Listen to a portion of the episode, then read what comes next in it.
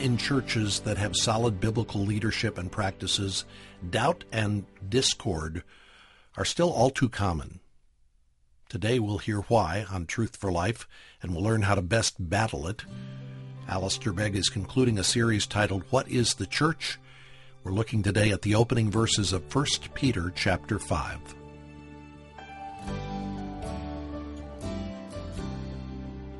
I want this morning to come to the brief study that we have engaged in in the church for a final time by considering the priority which the New Testament gives to the establishing of effective leadership in the church. How are we going to determine this?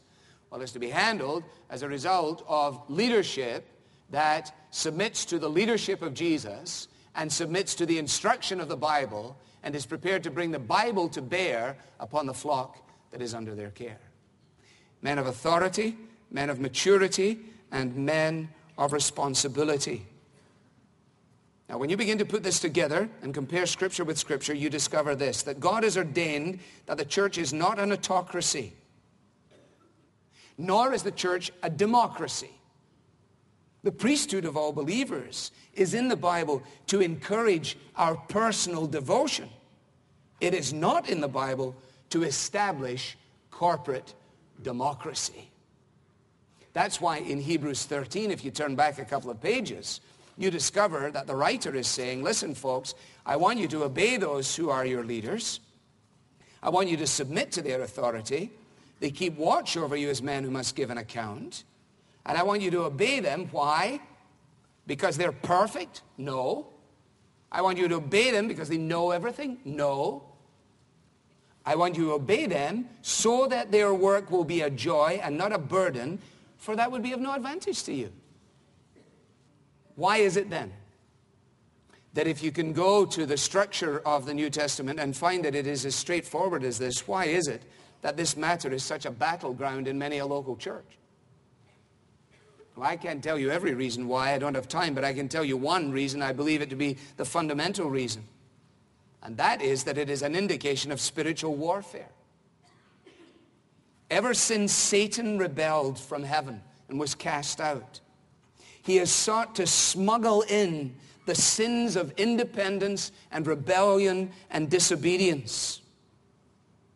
The evil one thrives when God's people are apprehensive of leadership and authority because he knows that no army can be effective in real warfare absent clear leadership and absent distinguishable commitment on the part of the followers. So then he who makes war against our souls says if this group is going to go forward effectively, there will need to be clear, godly, effective leadership that is true to the framework of the Bible and that is followed by a distinguishable commitment on the part of the people. So what I will do is I will go amongst these people and I will seek to sow cords of discord and doubt and discouragement and confusion, thereby calling them to question the very authenticity of leadership and so fail in the task to which they have been called. Now I wonder as you go back to 1 Peter 5, do you find it as striking as I have found it? That of all the designations that might be given to these individuals, it is this one of shepherd that's provided. Be shepherds of God's flock. In other words, the model for leadership in the New Testament church did not come out of the realm of business or commerce. He doesn't say be executives of God's church. He doesn't say be vice presidents of God's church. He doesn't say be middle managers of God's church. Nor does the picture come out of the world of athletics. Nor does the picture come out of the world of the academy or the university. But the picture actually comes out of the fields of Judea. Now think about that for a moment of all the things and all the pictures and models that God may lay hold of to say, now let me give you a picture in your mind's eye of what it will be to be a leader of the people of God. Here is what it is. Not a fellow in a pinstripe suit walking with a briefcase and a tight rolled umbrella. Not even a fellow running around like a fiend with a whistle round his neck and, and wearing Adidas tracksuits. Certainly not somebody walking around with gigantic big books and a big egghead and disbursing information. But note this. Effective shepherding involves the ability to plan, which is actually a part of a business model. It involves the ability to coach, which is part of an athletic model. And it involves the ability to research and to teach, which is part of an academic model. But having said that, all of that is subsumed under this picture of a weather-beaten face with hands that know what it is to be amongst the sheep and with a fragrance that lets the people know upon the return of the shepherd just exactly where he's been. Because to be a shepherd demands tenderness, but it also demands firmness. It calls for a doggedness in the face of trials. It recognizes that if this task is to be completed, then it is going to take everything in the person. So I say to you again, the issue in leadership in the New Testament is not about age. That's why young men may lead and old men may not. That's why the idea of older women teaching younger women is not actually about age. Because there are old women you wouldn't want to teach anybody anything. And there are young women that you can learn from tremendously. Who wants to learn from an old age gossip who has never read her Bible and doesn't love anything? It's not age. It's not ability. It's not even availability. It is attitude of heart. And it is an attitude of heart which is first of all and most significantly known to God alone. Because who knows the thoughts of a man's heart except the spirit of the man that is in him? And when we look at leadership, be it bold or be it directive or whatever else it may be, we may be tempted to say, aha, well, the attitude must be all wrong. But listen, the attitude is, is what happens in the secret place when the man goes before God and says, I'm not fit to be a shepherd of these people. I didn't ask to be put here. Lord, if you have anybody else for this job, bring him, bring him forward, would you please? I sometimes think that the only reason I still do what I do is because I'm unemployable. Maybe the only reason I'm still here is because I got nowhere I can go. There's no job I can do. I'm stuck. And for those of you who say, well, you know what, I'm going to be one of those leaders because frankly, you leaders need yourself sorted out. I, you're just waiting for me to show up.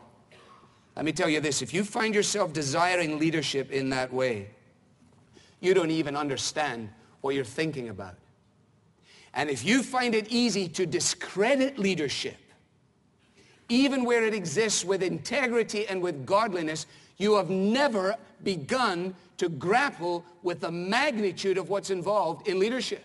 Now that is true in any position of leadership, as all of us know in whatever realm we serve. Whether it's a mother in providing meals or whether it is a teacher in governing our children or whatever it might be. But let me tell you, in the Church of Jesus Christ, it's even different. Why? Because we are at the very apex of spiritual warfare.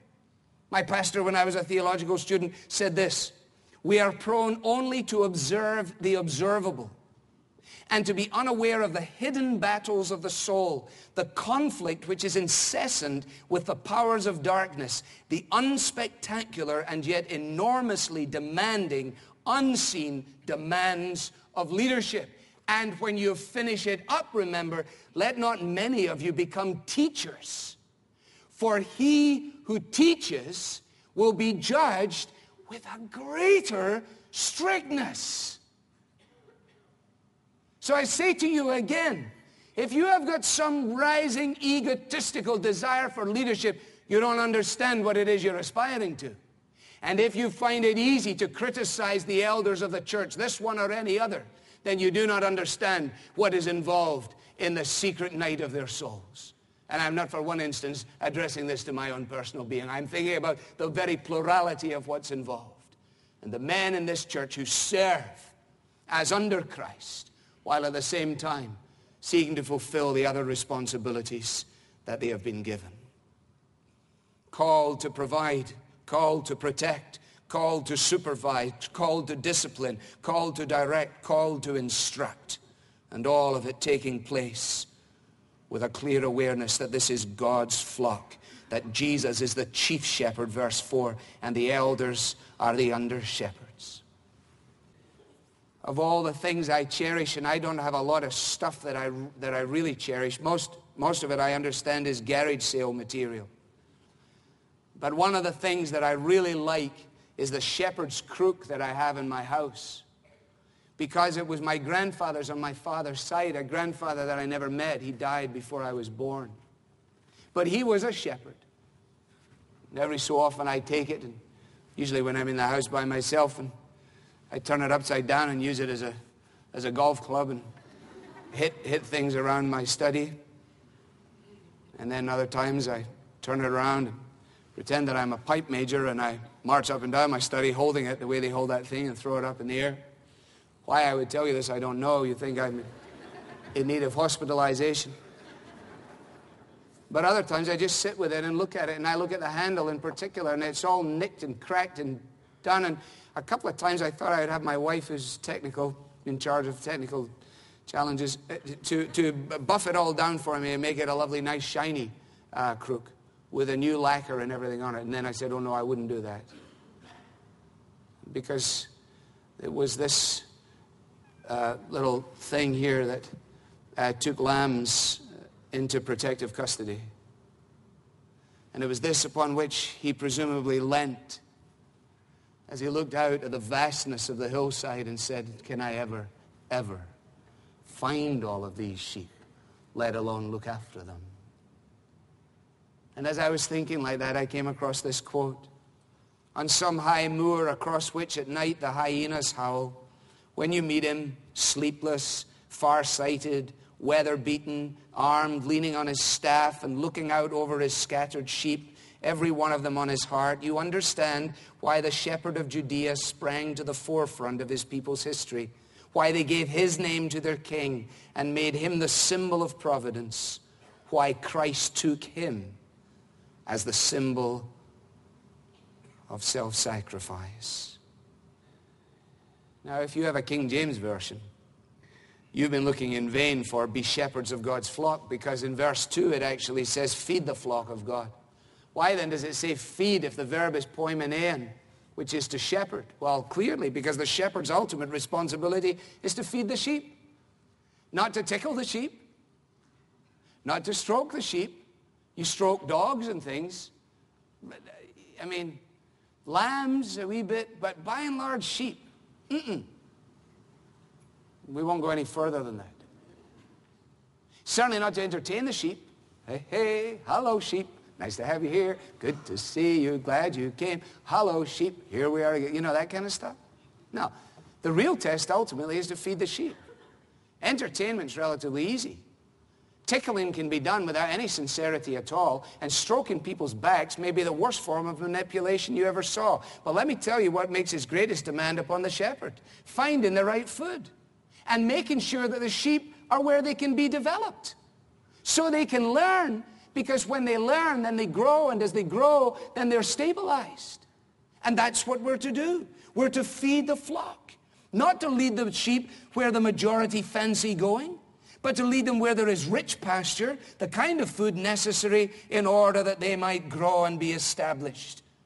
And that's why shepherding takes place by the crook of the word of God. It is God's word that goes and not man's word.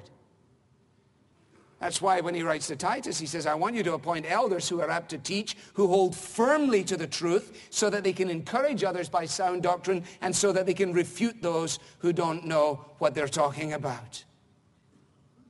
The real test of an eldership is whether these men are able in the scriptures and whether they can feed the flock. You know, it takes your, your, your kids to grow up and be university students and go away to come back and realize how fantastic their mother's cooking really is. Not that they ever disdained it when they were there, but they just didn't realize how fantastic it was. Once they've had uh, 15 trips to the pizza parlor, once they've eaten the gruel that has been provided for them under the disguise of oatmeal, once they've drunk 17 gallons of watery orange juice, and once they've swelped their way down through as much lemonade as a, as a, as a person can handle, and they come home and have a refrigerator. Oh, it's like nirvana, you know. It's like heaven. It's like, oh, give me all of this. Oh, I never realized how fantastic this was. Feed me, feed me, feed me. I love this. I don't think the preaching's always that good. Certainly I listen to it and it doesn't always impress me, but I'll tell you this. Go ahead and take a vacation. Go where you choose. Then I guarantee you'll come running back to the refrigerator. Oh, feed me, feed me, feed me. You want tickling? Sorry. You want entertainment? Sorry. You want stroked? Sorry. You want fed? We're here for you. Now, the manner in which that is to be exercised is summarized, and I point this to you, and we're through. Look at what he says. How is this to be exercised? First of all, it needs to be done for the right reason. How do you get that? The end of verse 2. Now you want to serve as overseers not because you must, but because you're willing. You see, the real question is, why are you doing what you're doing? It's a question about motivation. Why do you preach? Why do you listen? Why do you serve? Why do you study? Make sure, he says, if you're going to be a shepherd of the church of God, that the reason for doing it is not constraint but a willing heart. For God looks for a willing spirit in his service. Secondly, not only should the, the work be done for the right reason, but the task should be fulfilled for the right motive. That's the significance of the statement, not greedy for money, but eager to serve. The King James Version is quite graphic. It says, not for filthy lucre, but of a ready mind. There's something about filthy lucre, isn't there? That's L-U-C-R-E. It's, it's apparently this stuff here. Some of it filthier than the rest. Are you doing this for the money? Are you finding satisfaction in the privilege of service? Or do you only find satisfaction in the rewards for service? Do you find satisfaction in the role itself rather than what you might get out of the role? Of course, that's a question to be addressed to those of us who've been set apart to this unique privilege. And we will give an account. So it's to be done then for the right reason. It's to be done with the right motive. And finally, it's to be done in the right manner. Not lording it over those entrusted to you, but being examples to the flock. Not driving the people, but leading the people. Not by the power of coercion, but by the influence of example. Tell you, those are three very challenging couplets for the right reason, for the right motive, and in the right manner. And all in light of the fact, as verse 4 says, that the shepherd will appear, the account will be given, the crown will be received. And in it all, the great example is Jesus himself. Isn't it small wonder that the sky lit up then? Not over the commercial centers. Didn't come to the business park, you know. The angels came zooming down. Hey, where's the corporate headquarters here? We're looking for the corporate headquarters of Bethlehem. Uh, we, we, we're looking for the, for the man there. Mm-mm. They didn't come zooming down over the intelligentsia of the day, over the academics, over the university. What a strange place to come. Down over the fields. With the weather-beaten faces of these guys going about their business. Shepherds that could not even testify in a court of law because they were regarded ipso facto as beyond the power of testimony. That's how disregarded they were. And God says to his angels, okay, go, get singing, and go to my boys. And where does he go? He goes to the shepherds. But you, Bethlehem, though you be the least of all the rulers in Judah, out of you will come forth one who is to be the ruler of my people Israel. It's kind of upside down, isn't it?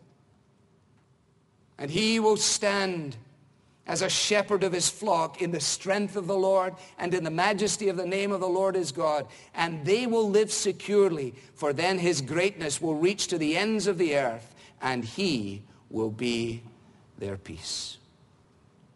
Well, then let us pray to this end that God, in his wisdom and in his mercy, will grant to his under shepherds that are after the heart of the chief shepherd, that these under shepherds will so live and teach and live and die so as to introduce us to Christ. Many of you have been apprenticed. Some of you are here in Cleveland because you are apprentices. You're not called apprentices in the medical world. You're called interns, I guess. You're on a rotation and you're here and you want to learn as much as you can. And I see you every so often with big books in coffee shops and struggling. I wish you well. The brightest of you will do this. You will learn very, very quickly that the best thing you can possibly do is get yourself under the shadow of somebody who is effective in what it is that you aspire to be. And as you live in his or her shadow, then all of the book knowledge and all of the hands-on will be fleshed out as a result of the influence of the one under whose shadow you live. That's where effectiveness lies as being an elder in the church. It's living under the shadow of Jesus. Am I, I am at my most ineffective. Not when I've forgotten what it says. Not when I have ceased to believe what it says. But when I have stepped out from underneath the shadow of the shepherd of Judea. For with my fellow elders, our responsibility is so to nurture you that you may live and die saying, The Lord is my shepherd.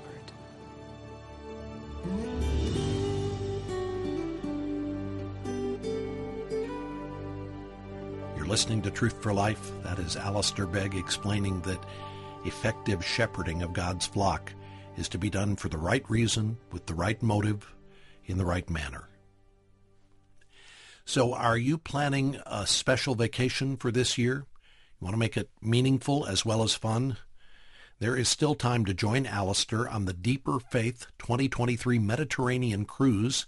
He is the guest speaker on a trip that runs from August 26th through September 4th.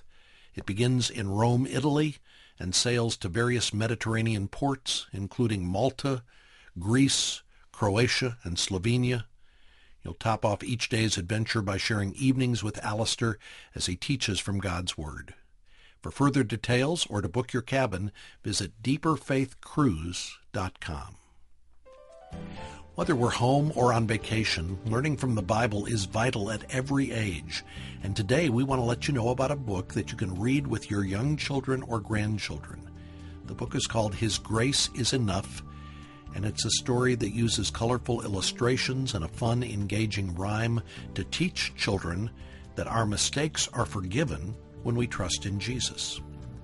His Grace is Enough is suitable for children ages 3 to 7 it's a book that will spark plenty of conversation about how we can't fix ourselves, but we need a Savior to do that for us.